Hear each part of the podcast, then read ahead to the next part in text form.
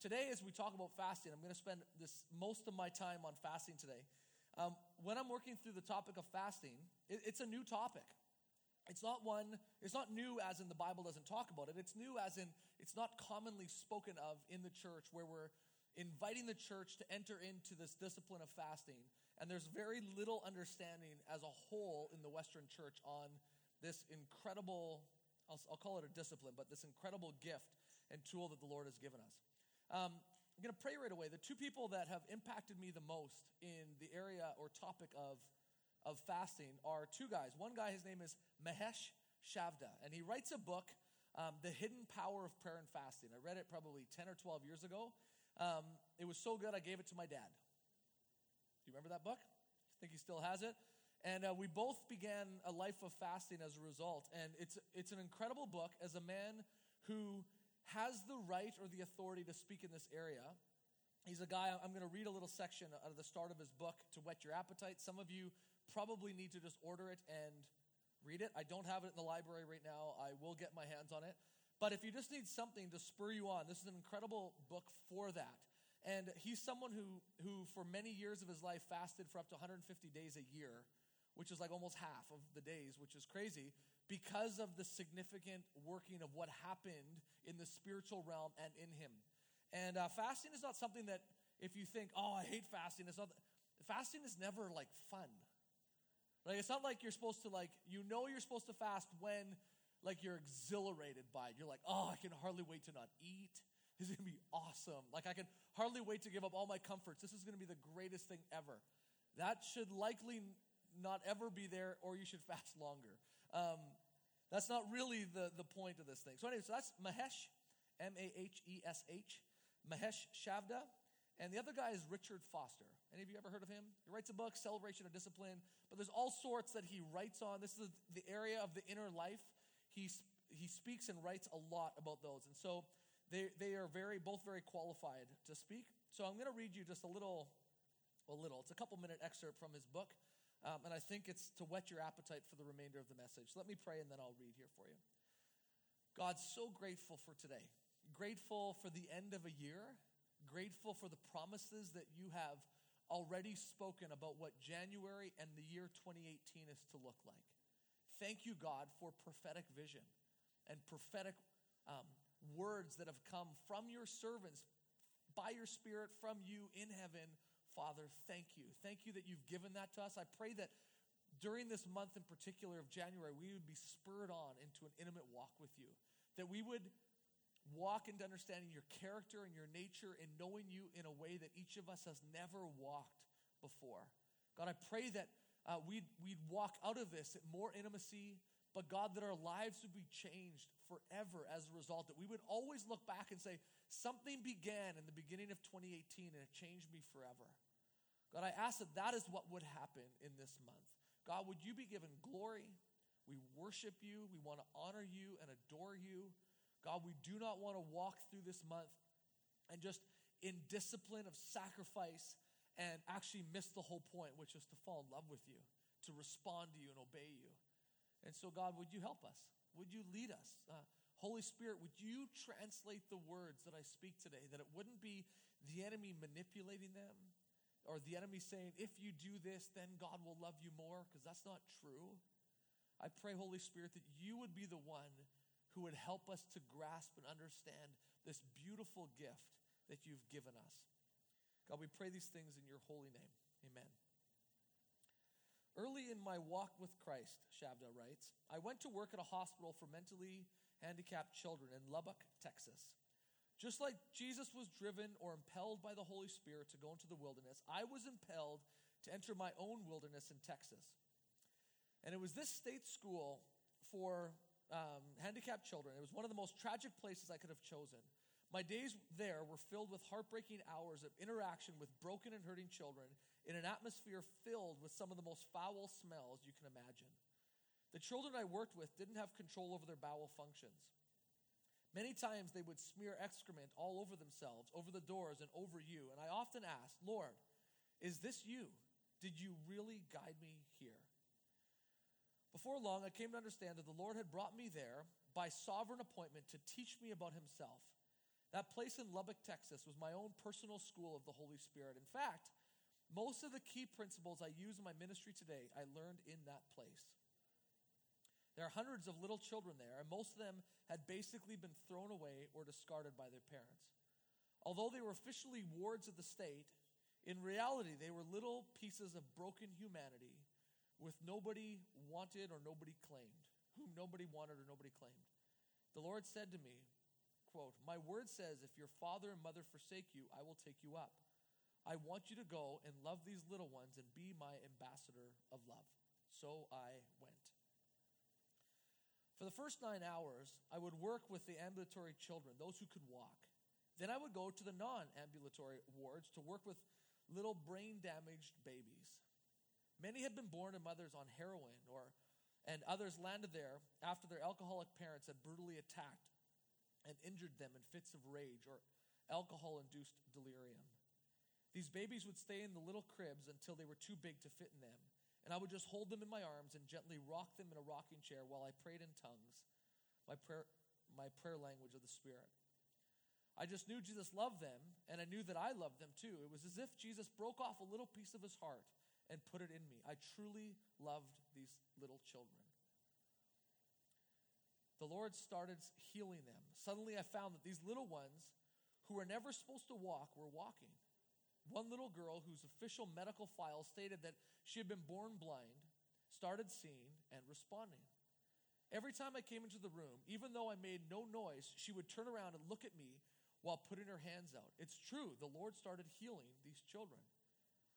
It was during that time that I was assigned uh, to what was called uh, psycho- uh, psychology task force to administer behavior modification techniques to some of the children. These techniques were designed to teach selected 15, 16, and 20 year old children how to tie their shoelaces or go to the bathroom unassisted. I'll never forget the day I met a 16 year old boy in the group of children whom I'll call Stevie. Stevie had Down syndrome. Stevie was afflicted with something even worse. He, he was a self mutilator who was driven to cry out and beat himself in the face constantly. The staff psychologist at the school had secured permission from the state officials in Austin, Texas to administer electric shock therapy to Stevie for a six month period. This negative operant conditioning, as they called it, was meant to modify Stevie's behavior by administering electric shock anytime he beat himself. They graphed his behavior over that period of time, and I saw the graph. He just got worse and worse instead of better. By the time I was there, his face felt like dry alligator skin because he beat himself continuously. Finally, the attendants tied Stevie's hands in splints so that he couldn't bend his arms to reach his face. The only problem was that the other children in his dormitory ward developed a new game once they figured out that Stevie's hands were bound at his sides. They liked to run up behind him and push him so hard that he would lose his balance and fall down. Since Stevie could no longer instinctively shield his face with his arms because of the splints, every time the kids on the ward played their game and pushed him, Stevie would land face down on the floor without any way to protect himself or soften the landing. Most of the time, we would find him with blood streaming from his nose, lips, and mouth. Whenever I would come, Stevie could sense God's love coming from me, and he would put his head on my shoulder and just weep.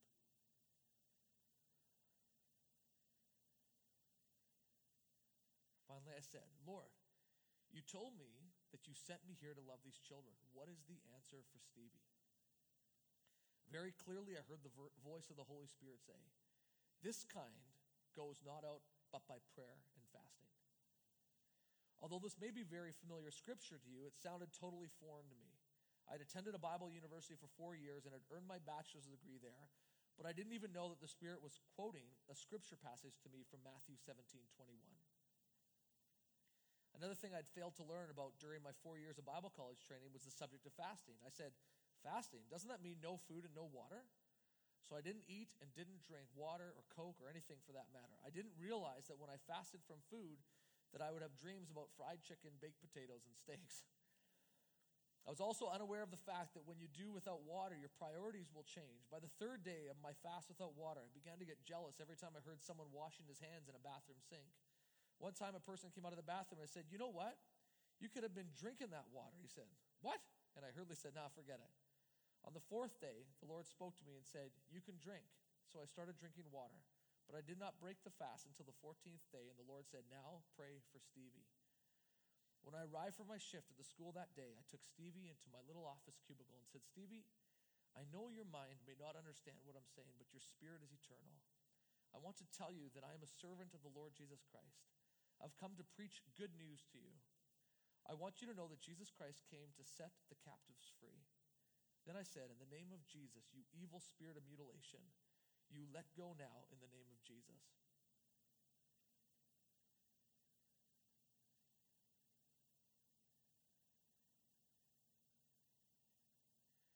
Suddenly, Stevie's body was flung about eight feet away from me and hit the other wall of the cubicle. When Stevie hit the wall, his body was elevated about three feet above the floor, and then he slid down the floor and let out a long sigh. Immediately, I smelled an incredible foul smell of rotten eggs and burning sulfur in the room, which gradually faded away. I quickly went to Stevie, cradled him in my arms, removed his splints while he watched with wide eyes. Then Stevie began to bend his arms and gently feel his face. I watched him softly touch his eyes, his nose, his ears, and then he started sobbing. He had realized that for the first time, he was not being driven to beat himself. He was gently touching his face, and he had been delivered.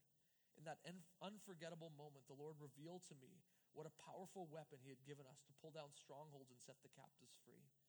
Within a few months, all the scabs had fallen off of Stevie's face. He had begun to heal because he had stopped beating himself. He writes If you are reading this book, frankly, you are reading this book because of Stevie, and I thank God for this young man and for the way the Lord used my compassion for his desperate situation to impart to me the divine truth that I'm about to impart to you.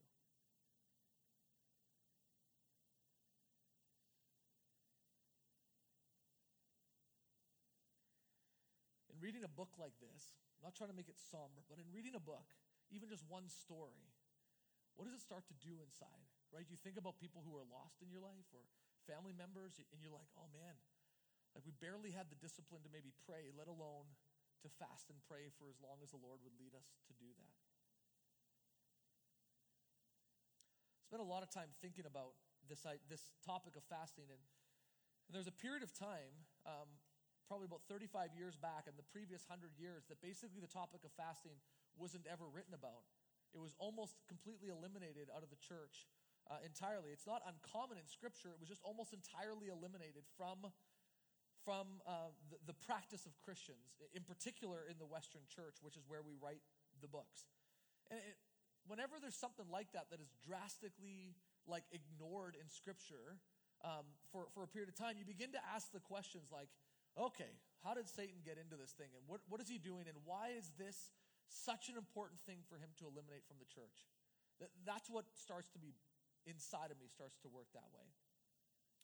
I started thinking of this a little bit like tithing. You have to follow me through on this one till the end, okay? As a church, we pass a basket around, right? People put money into the basket. They put money in so that you can have a pastor, you can have a building. We have people that are spend their time praying, seeking the Lord, and asking Him, how do we help the church to grow to know Him? Okay, this is, this is why we do this. We preach that Christ followers should give 10% of their income. This is called a tithe. Um, and he wants the first 10%. Now, the government takes the first 30 typically, so then we kind of slide in there the 10% try before that. Uh, and then above and beyond that, we call that offering. So above the 10%, we give to missions and missionaries and building projects and people that are heading out, et cetera, et cetera. In fact, we as a church also give 10% of everything that gets tithe here. We give that away to missions as well. And God makes uh, some startling promises about it. And there's one in particular that is used very regularly. And it says this Bring the whole tithe into the storehouse, that there may be food in my house. Test me in this, says the Lord Almighty, and see if I will not throw open the floodgates of heaven and pour out so much blessing that there will not be room enough to store it. That's an incredible promise, right? It's, this is the promise that we get to test Him in our giving. Now, we're going to compare this now to tithing. Did you know, I mean, to fasting, did you know that there's more scripture written about fasting than there is about tithing? There's more. In the Western church, we give. In fact, Manitoba has the highest tithing in all of the country per capita. This is the Bible Belt. There's more churches in Manitoba than any other province. There's more money that is given to charity and church than any other province here. Because in the church, we give. But fasting. My guess is that less than 1% of the Canadian church actually fasts on a regular basis. That's just a guess. I have no statistical answers for that. I, am guessing it would be more like probably 0.2%. In fact, more people in the church will fast for personal health benefits than for spiritual health benefits. Because fasting, we know, is really good for us, right? There's more and more studies coming out by secular doctors, especially as naturopaths and stuff are rising up. There's one I just listened to the other day 16 hours every day you should go without food to remove all the toxins out of your body, and three days every month, water only. This is how you're going to get healthy and remove all the toxins in your body. People will fast for personal health benefit if it can be proved to me that my body will be better. Interesting. But how about for the, the reason different than that, for spiritual reasons? How do you convince someone that it's really good for your spiritual soul to give up something that you may not see a benefit return to you personally? How do you, how do you convince people that? The Bible's talked about fasting since the beginning all the way through the Old Testament. We'll look at a couple stories there, but this got me thinking why do people give and not fast? Because it's easy to give money, it requires nothing except. Right, that, that's what it requires of you time and energy. If you feel guilty, it's just put a little bit in and you're relieved from it. Now, what if God says, I want 50% of your income to be given away? then it's uncomfortable, right? If, if you don't make enough to live off of just 50, it's uncomfortable. Now you have to make changes. But just to put money in, right? We see the, the, the, mid, the widow and the rich man who goes and puts everything in, and the, the widow puts one little bit. She gave everything. It cost her something. Fasting is like that. Fasting means the removal of comfort, something that we love to go to to make us feel better. Okay, so it's the removal of things that just make us feel better. It's not bad to have comfort, it's just bad to have comfort as our God. Do you follow? So, some examples. You pass a beggar on the side of the road. Okay, you see them panhandlers all over the place. Uh, likely at some point, most of us have felt guilty and we look for some change and we give them some change. And the guilt subsides because we've given some money. Right? Some of us are propelled. This is all very good propelled. We go to the store, we buy some groceries. Takes a little bit more effort, discipline to go and bring them some food. You follow me? But actually, we all know it's not actually helping them in the long haul. It requires something different if you're going to rescue and help these people on the street. Not all of them want it, but it's going to take something from you, which is going to take your time, your money, your energies, your prayer life. It's going to take all of these things where you enter into a relationship, you invite people to come, you die to yourself to say, For you, I'm willing to lay down my life to help them. That takes something entirely different than handing money. You follow? Money is, we have abundance of money in our country, so it's easy. Oh, we just forfeit a coffee. Ah, there's a quarter for you, young man. Ah, bless you. Now, I'm being a little cheeky. It's, I'm not saying this is bad. I'm just saying it doesn't accomplish the entirety of what we actually know needs to be accomplished at some point. Fasting is the same way. Here, God, have my money. Ah, I feel way better. Here, God, I'll, uh, I can serve once a month as long as it's kind of during the Sunday morning, and, and that's where I'm gonna. I'm just gonna give my life to that part. Then I don't feel guilty when people ask, "Where are you serving?" I'm like, "Oh yeah, I, I help in whatever." Now, is it good to serve? Yes or no? Yeah, is it good to tithe? Yeah, it's really good. What I'm saying is, it doesn't take that much to do that, which is why we have a discipline called fasting, which we're going to build into here. We as a people, as a church, we are actually motivated by a societal norm that says, keep it comfortable. But the Bible doesn't ever say that. In fact, it says the opposite get out of the boat. right? Sink or swim, you're probably going to sink, so get out of the boat. We're going to give it a whirl. Give your life for the kingdom. We have one life to live. It's supposed to be a supernatural life. There's a world that's going to spend eternity away from God unless we bring the glory and presence of God with us to these people. But our culture says be comfortable. My goal is 100% not to make you comfortable. In fact, I kind of want you sweating today. Me too. Otherwise, how do we grow in faith? Otherwise, we just live our lives and it's not faith building because it's you can do it yourself. But when God says, I want this of you, and you're like, God, I can't, then actually he gets to become strong and faith begins to grow. If it's just comfortable and you never jump out of the boat, you're like, you never know. You never pray for someone, you never you never know. Faith means it's going to be uncomfortable because you're going to be pushed beyond what you can accomplish yourself. You're going to be pushed to a place that doesn't go where just what you are okay doing. It's going to go beyond that so you know it's not you and you know that it's God. Amen? That's the point. It, it pushes you beyond this. So, again, I'm not trying to pressure you into fasting. I'm trying to create a biblical argument because I think Satan and the world is going to fight you on this one. I have lots of excuses on why I shouldn't fast regularly. I, I know all of them. So if you need some, I, I got lots. But this month, God has made it abundantly clear that actually we need to fast corporately, but I need to fast. Because I have some pretty significant requests of him. And the requests are things that he has said he wants to do, and my faith isn't all that big. And he says, Actually, I want you to fast and pray. And I got some significant requests. We need wisdom. Yes or no? Yeah, we need wisdom. We need clarity on how to move forward. We actually need millions and millions and millions of dollars, not just to have a church, but every church that gets planted, you need some kind of building, whether it's rent or buying. You need something to upkeep. We live in the great north, right? Like you can't do it without. So there's lots. We're, we're facing a world that is so opposed to the Bible and Christian laws and values right now.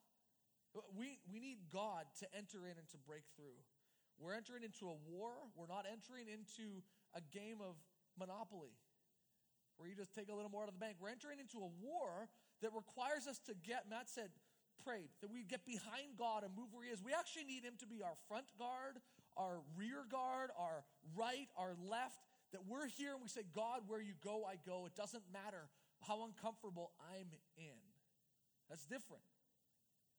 Follow? Okay. So let's, before we go too much for, farther, we can't do this without God. We can't. I am so desperate to know Him more, to worship Him, to die to my flesh. And it's the flesh that keeps me often from walking in complete obedience. Fasting deals with this. Luke chapter 4. Jesus, full of the Holy Spirit, keep that in your minds, okay? Full of the Holy Spirit left the Jordan and was led by the Spirit into the wilderness, where for 40 days he was tempted by the devil. He ate nothing during those days, and at the end of them, he was hungry. Okay, so it's real. It's not like, ah, he was just filled with glory. No, he's probably lost like 50 pounds in that month, and he drank water. The devil said to him, If you are the Son of God, tell this stone to become bread. Jesus answered, It is written, Man shall not live on bread alone. The devil led him up to a high place and showed him in an instant all the kingdoms of the world. And he said to him, I will give you all their authority and splendor. It has been given to me, and I can give it to anyone I want to. If you worship me, it will all be yours. And Jesus answered, As it is written, worship the Lord your God and serve him only. Uh, you're with me. The devil led him to Jerusalem and had him stand on the highest point of the temple. If you are the Son of God, he said, throw yourself down from here, for it is written, He will command His angels concerning you to guard you carefully. They will lift you up in their hands so that you will not strike your foot against a stone. You see all the excuses? All of them are going through, every one of them. Jesus answered, It is said, Do not put the Lord your God to the test. When the devil had finished all of this tempting, he left him until an opportune time. It wasn't over. The war wasn't over. He just he didn't win it there, tried to give him every excuse using biblical answers to get him out. But then the most glorious part comes next. Do you know what the next part is? this is the best part. Look, Jesus returned to Galilee in the power of the Spirit. What did it say at the beginning? Full of the Spirit. Now it says power. There's a difference. It's, it's not the same thing. And news about him spread through the whole countryside. He was teaching in their synagogues, and everyone praised him, and it continues on about the impact that he had. I can only surmise when I look at this, something happened supernaturally, internally in Jesus when he went, and the enemy was going after him in every way possible in the 40 days. And coming out of it, he wasn't just full of the Spirit, he walked in the power of the Spirit. It was in this moment like what happens in Jesus' public ministry from there, because this is where it starts, it just went nuts. Everyone he touched is healed. Everywhere he goes, uh, it's, it's nonstop. Where he preaches, people follow. It doesn't matter if he goes around the ocean or the lake over here, comes over the river, crosses this over here. People just, ah, they just go to him. They don't even yet know that he's God. They were just led there because of the power of the Spirit that was in him, and they were just drawn in. You follow? The book of Joel, the Lord had this prophet summon the elders, the adult inhabitant, or inhabitants, the children, the nursing infants, even the bride and the bridegroom, those who are waiting for their marriage ceremony to observe a solemn fast as one nation before God. You can read about this in Joel 1 and 2. Why and for what? They prayed urgently that restoration would come. This is what they were waiting. They wanted restoration. God asked this prophet to bring all the people together, young and old, and you're going to fast. And God answered their prayer with a great promise. But that great promise, it wasn't something that they got immediately then. It's because of that, God gave them a promise of what He was going to do, and we see it come to pass at the season in the Christian church that we call Pentecost.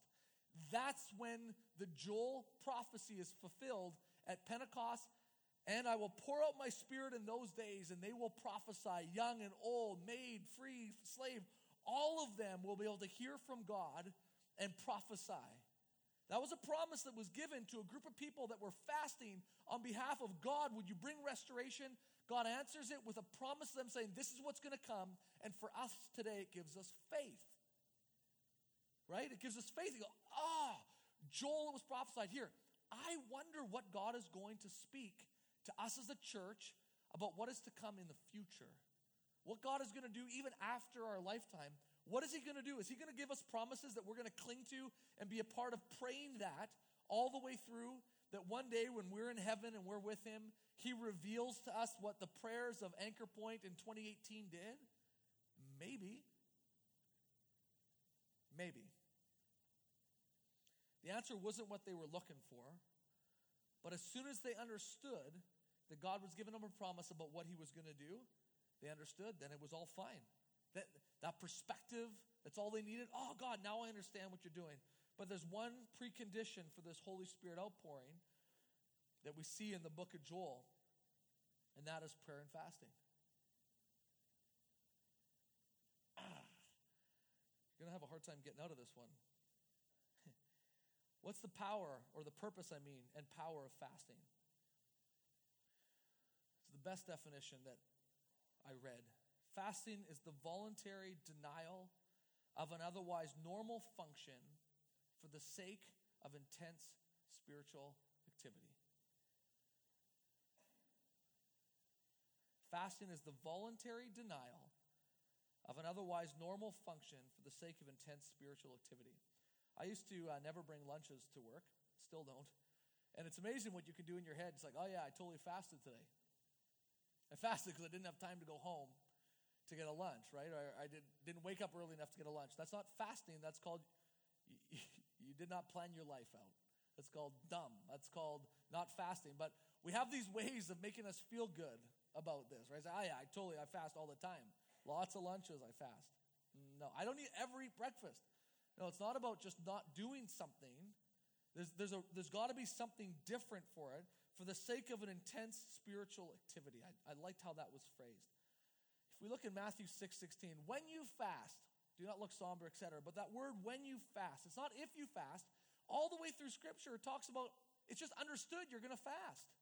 This is just a normal part of what you do. When you fast, just don't go around looking somber and beat up and I don't know what that word is.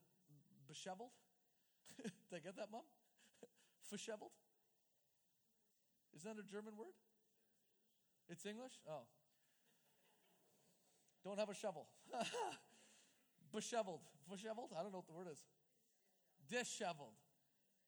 Don't have that shoveled. Whatever it is. We're not supposed to look that way. So he's telling us this, but when you're fasting, it's, this is a part of what you're doing, and much of what is spoken on fasting is just accepted that way. Discipline is not uncommon, though, in our society. In many other things, we just don't seem to like it in the spiritual sense of the word. Have any of you ever played basketball? Held a basketball? Held one in your hand. Have you ever played basketball with me? I'm a terrible basketball player. I can run around, I can defend you if you're not very good. Um, I can shoot. I can probably 50% of the time, if we're just playing pickup, I can hit the basket 50%. Of those, probably 10% go in because I can just get the basket, I get that backboard. And in a game situation, I'm at maybe a 2% average for sinking a ball. That would be at best. How do I become excellent at the game of basketball? Yeah. You discipline yourself to get up early, shoot thousands of baskets every single day from all over the place. You eat well, you exercise the right parts, you get professional help, whatever it takes. If you want to become excellent at basketball, you're going to have to put the effort in and be disciplined to do it. Yes or no? Yes, absolutely. How about if I was going to learn how to knit a toque? What would I do? Wrong. I would hire my mom or any of my daughters, um, not my son. They would do it for me, and that's how I would do it. No, it would take tons of hours of me sitting painstaking, like, and I've tried it. I gave up seven stitches. Michaela redid them all. That was crocheting. It's like knitting. It's kind of the same idea. How about university? You go to university, you live off of mac and cheese and rice. You have no salary, you take out loans, you give up all of your time, you study to wee hours of the night for what? An education, a degree? Why? To either do something that you love or to make some more money but this is why we go to university. We, we do this thing called discipline for a reason. We do it in advancement and what that looks like. But spiritually, we don't really do it. And I think maybe one of the reasons why we got lots of babies in the faith, because we've actually never been disciplined, or the word disciple comes from this. We haven't been discipled in the things of spirituality or God or faith, the things that strengthen the inner person. We do what feels comfortable and what's easy. And that doesn't help us to grow, does it? Does it? No, comfortable doesn't help us grow. Comfortable just makes you comfortable. Comfortable just makes things nice. It doesn't help you grow. Bible says, seek first. Oh, I think I have this one. No, I don't. Okay. It says, but seek first his kingdom and his righteousness, and all these things will be given to you as well. I wish my story was of much faith. My story is of some faith. I wish our church story was of much faith, it's of some faith. And I'm sorry that I've actually felt like that is okay. To actually have some faith and to do just like a, do a little good. Like we're going to make it, we're going to pray, but but not to actually say God whatever it takes. I, I haven't known maybe what that fully means. I think there's a, there's a struggle in the area of fasting, and I mentioned at the beginning that there's been abuse of some of these disciplines, which is like, in order for God to love you more, you got to fast or you need to pray. It doesn't increase his love for you, doesn't make him more proud of you. What it does is it removes all these things that get in the way of a relationship with him and that keep you from knowing him more. It unleashes a supernatural power in your life that wouldn't have otherwise come. It, it will help other people that you minister to be released from demonic oppression because some can only come from a life of prayer and fasting. This is how some of it's going to work.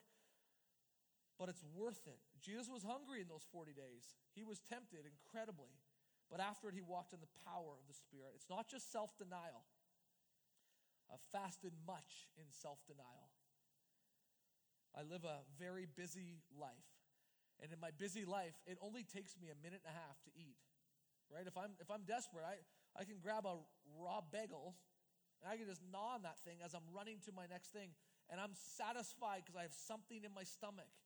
Just to not eat something doesn't give me any more time with the Lord.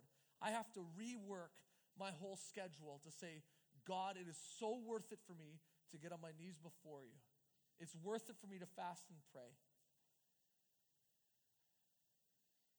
Fasting does not manipulate him. It actually, what it does is it brings us to the end of ourselves so that God can be the head, the leader, the king, the master, and we take our spots as servants of the Most High. So the question is are you ready to do this with me? That's the question. Is it worth it to walk down this road? In Scripture, the who's who of all of Scripture fasted. Abraham's servant when he was seeking a bride for Isaac. Moses on many occasions. Hannah as she prayed for a child. David many times. Elijah after his victory over Jezebel. Ezra when he was mourning Israel's faithlessness. Nehemiah when he was preparing the trip back to Israel, Esther when God's people were threatened with extermination, Daniel on numerous occasions, the people of Nineveh, including the cattle, although I don't think that was voluntary. Jesus, when he began his public ministry, Paul at the point of conversion, the Christians of Antioch, when they sent Paul and Barnabas off on their mission endeavors, Paul and others, when they were appointed elders in all of the churches, not only those in the Bible, but those outside in all of church history. Martin Luther, John Calvin, John Knox, John Wesley, Jonathan Edwards, David Brainerd, Charles Finney, and on and on and on and on. All of those people doing it doesn't make it right for us to do it, but it sure needs to make us ask the question is there something to it? Even secular people do this, which we talked about a little bit, but Confucius and Plato, Socrates, Aristotle, they all fasted too.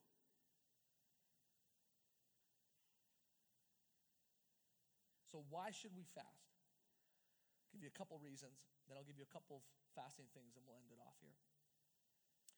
Well, the first answer to why should we fast, it's probably the only adequate answer, but it comes from an urge or a sense of call to do it, a prompting or a sense of rightness. Somewhere in there, we have heard God or we've felt in the inner man Him propelling us or saying, Come, and we must obey. That's probably the, the only really fantastic answer. And again, Sermon on the Mount, when you pray, when you give, when you fast, it's not if you do, if you do, it's when you do it. Second, fasting reveals what controls us. It's going to help you grow. What we do is we cover up the inside with food and other good things. We use this to comfort us. And fasting, these things boil up and come to the surface. So for me, one of the experience in fasting, it was my lust for good feelings. Use the word lust very, very specifically. When you're hungry, you don't feel good, so you want to do something that's going to make you feel good. Why I'm terrified about this fast that, that God is asking for me is I don't even have media to go to to just turn on to ignore all the feelings going on inside. I can't drown out anything. I have to live with my own thoughts. Yuck. That's terrifying, actually, when you, you have no comforts to go to because God says, I want you to give them all up to full, dedicated commitment and focus on me and me alone. And you got nothing to just go to. I can't even go to the bathroom and watch something. Right? Even there, I'm like, oh, at least if you're fasting, maybe you don't have to go to the bathroom. I'm not sure. But you understand? Like all the comforts are gone. They're gone. And when it does that, it reveals. And I have this strong lust for good feelings. I like things to always feel good. I hate discomfort. Third, fasting should also be our response to urgent needs. I had this up here before. We fast because there's a need, there's urgency. Certain drastic situations demand drastic means. It's only a disciplined person who can do what needs to be done when it needs to be done. Doesn't matter what the situation is. Those who are untrained, those who are untrained, Lord, those who are untrained, that'd be hilarious if we did it three in a row. Those who are untrained, who haven't disciplined themselves, what ends up happening is when pressure comes, when emergencies come, you actually can't walk it out. Matter of life and death, you don't walk it out. That's why we see Christians just bail as soon as there's any little bit that comes against them, bail. Because we haven't actually walked through this thing. So, the central idea in fasting is the voluntary denial of an otherwise normal function for the sake of intense spiritual activity.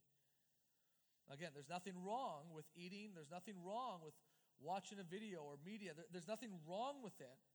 But we often need to set aside time in order for us to concentrate on something different. Remove distractions. Get God's perspective. Have Him see. There's a reasonableness to fasting.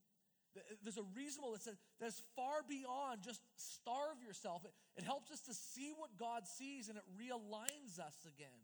In the same way that fasting for the physical deals with toxins, fasting for the spiritual deals with toxins. It removes these things from in here, and it's really good. So, what type of fast should you do? I'm going to skim over a bunch of them. But what should you do? Um, I'll, I'll, unpack them as the, as the month goes on. Clearly, food is a really good one. I, I sent an email out to everyone who's on the email list. Um, if you did not receive it, I think it was a fairly lengthy, well put together, understandable email about fasting from food. If you didn't get it, fill out a little card and just come bring it on my stand right after, and I'll make sure that I'll forward it out to you. Um, so, food for sure is one. But I think there's some other ones in our 20th century that actually need to be addressed. First one, I think, these are going to be maybe a little bit unusual for you, and I, I stole some of these from Richard Foster. We need times of fasting from people. Wrap your head around this for a second. It's been said, it is in deep solitude that I find the gentleness with which I can truly love my brothers. The more solitary I am, the more affection I have for them. It is pure affection and filled with reverence for the solitude of others. Solitude and silence teach me to love my brothers for who they are, not for what they say. Dietrich Bonhoeffer, he writes in his book, Life Together. He entitled his first chapter, The Day Together, and the next chapter, The Day Alone. He saw it so clearly. Until we have learned to be with people, being alone will be dangerous, a dangerous thing because it will cut us off from the hurting, bleeding humanity. But until we have learned to be alone, we cannot be with people in a way that will help them because we will be bringing to that relationship our own, our own, our own, our own, and our own and not be able to listen to them or give them what the Lord has for them. So we need both alone and with people. Two, I think we need a time from fasting from media. Amazing to me, I'm included in this list, that people are seemingly incapable or unwilling to go through an entire day concentrated on one thing. That's amazing to me. Everything breaks up our sense of concentration the newspaper, the radio, the television, magazines, and we wonder why we are fractured, broken, busted people because we can't even concentrate for one day on just God alone. Right? It's like,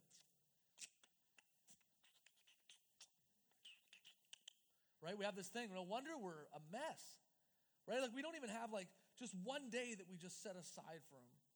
Some of us are enslaved to our televisions. The withdrawal is crazy for us. Paul would say it's a yoke of slavery.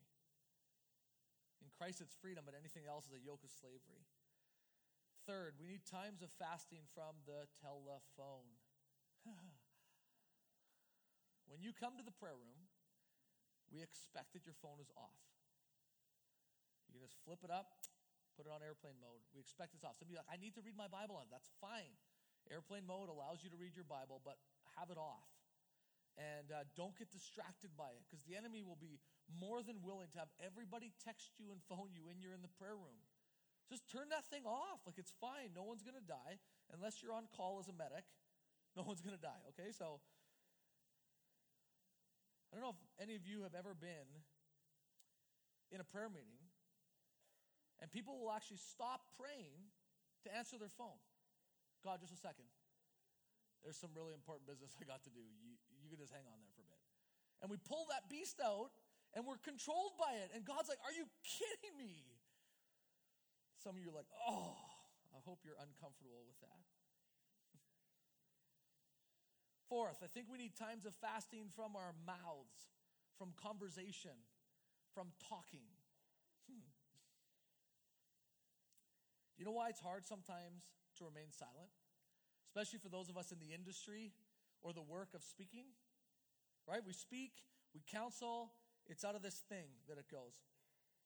Guys, when you go silent, it makes you actually feel really uncomfortable, makes you feel a little bit helpless because we're so accustomed to relying on our words to articulate the things we want, to manipulate what we want, to get our bosses to like us more, to control the things that are going on, to move people the way that we want to. We need to speak, but who's going to take control if we're silent? And I think we need times of silence, and then God can take control and we can learn how to trust Him. Is that okay to say that? I'm not looking at you. Are you looking at me? I think I have two more. I think we need times of fasting from, I'm going to say, billboards and advertising. You're like, is that not media? Yes, it is. Except everywhere we drive, you're not going to be able to avoid seeing it. But everywhere you drive, what does it say?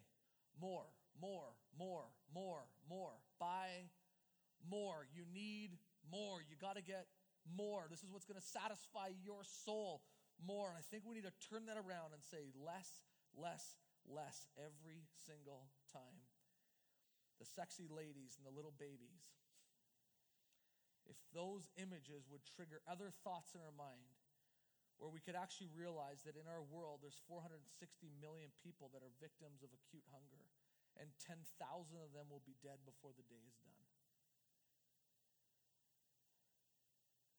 We live in such a weird world right now that there's a million pigs in Indiana who have superior housing to more than 1 billion people who live on the planet. And we say, more, more, more.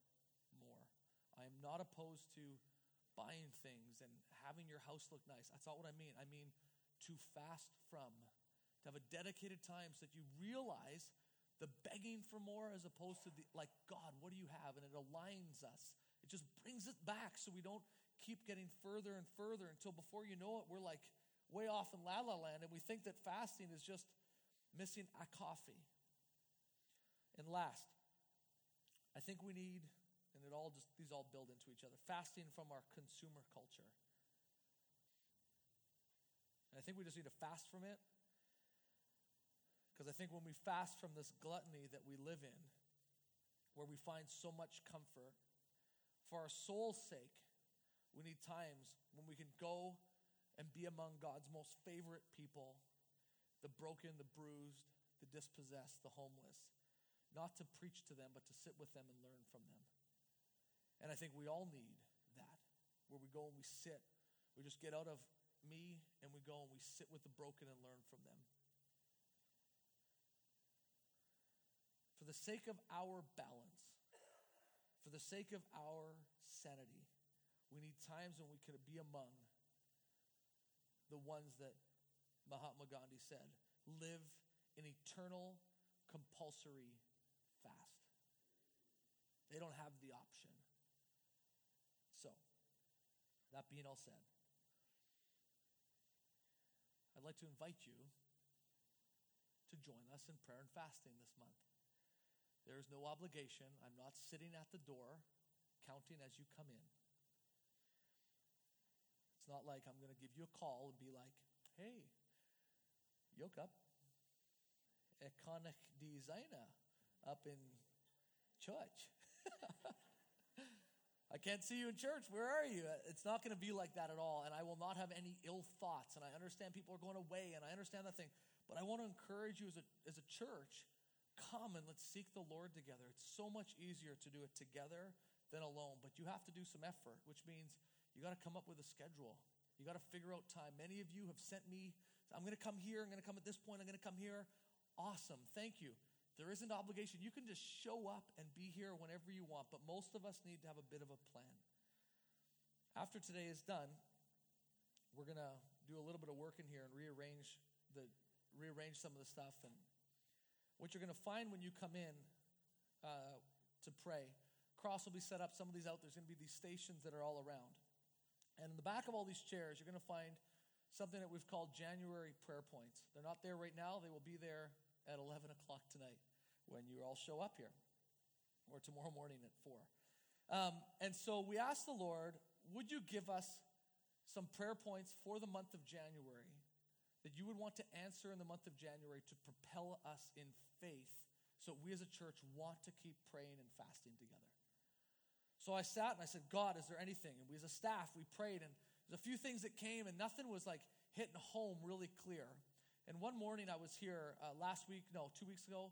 I was here and I wasn't thinking about it at all. And all of a sudden, out of the blue, God's like, now go get your book. It's time to write them down. And boom, he just gave a bunch, some from what we got at staff and some other ones.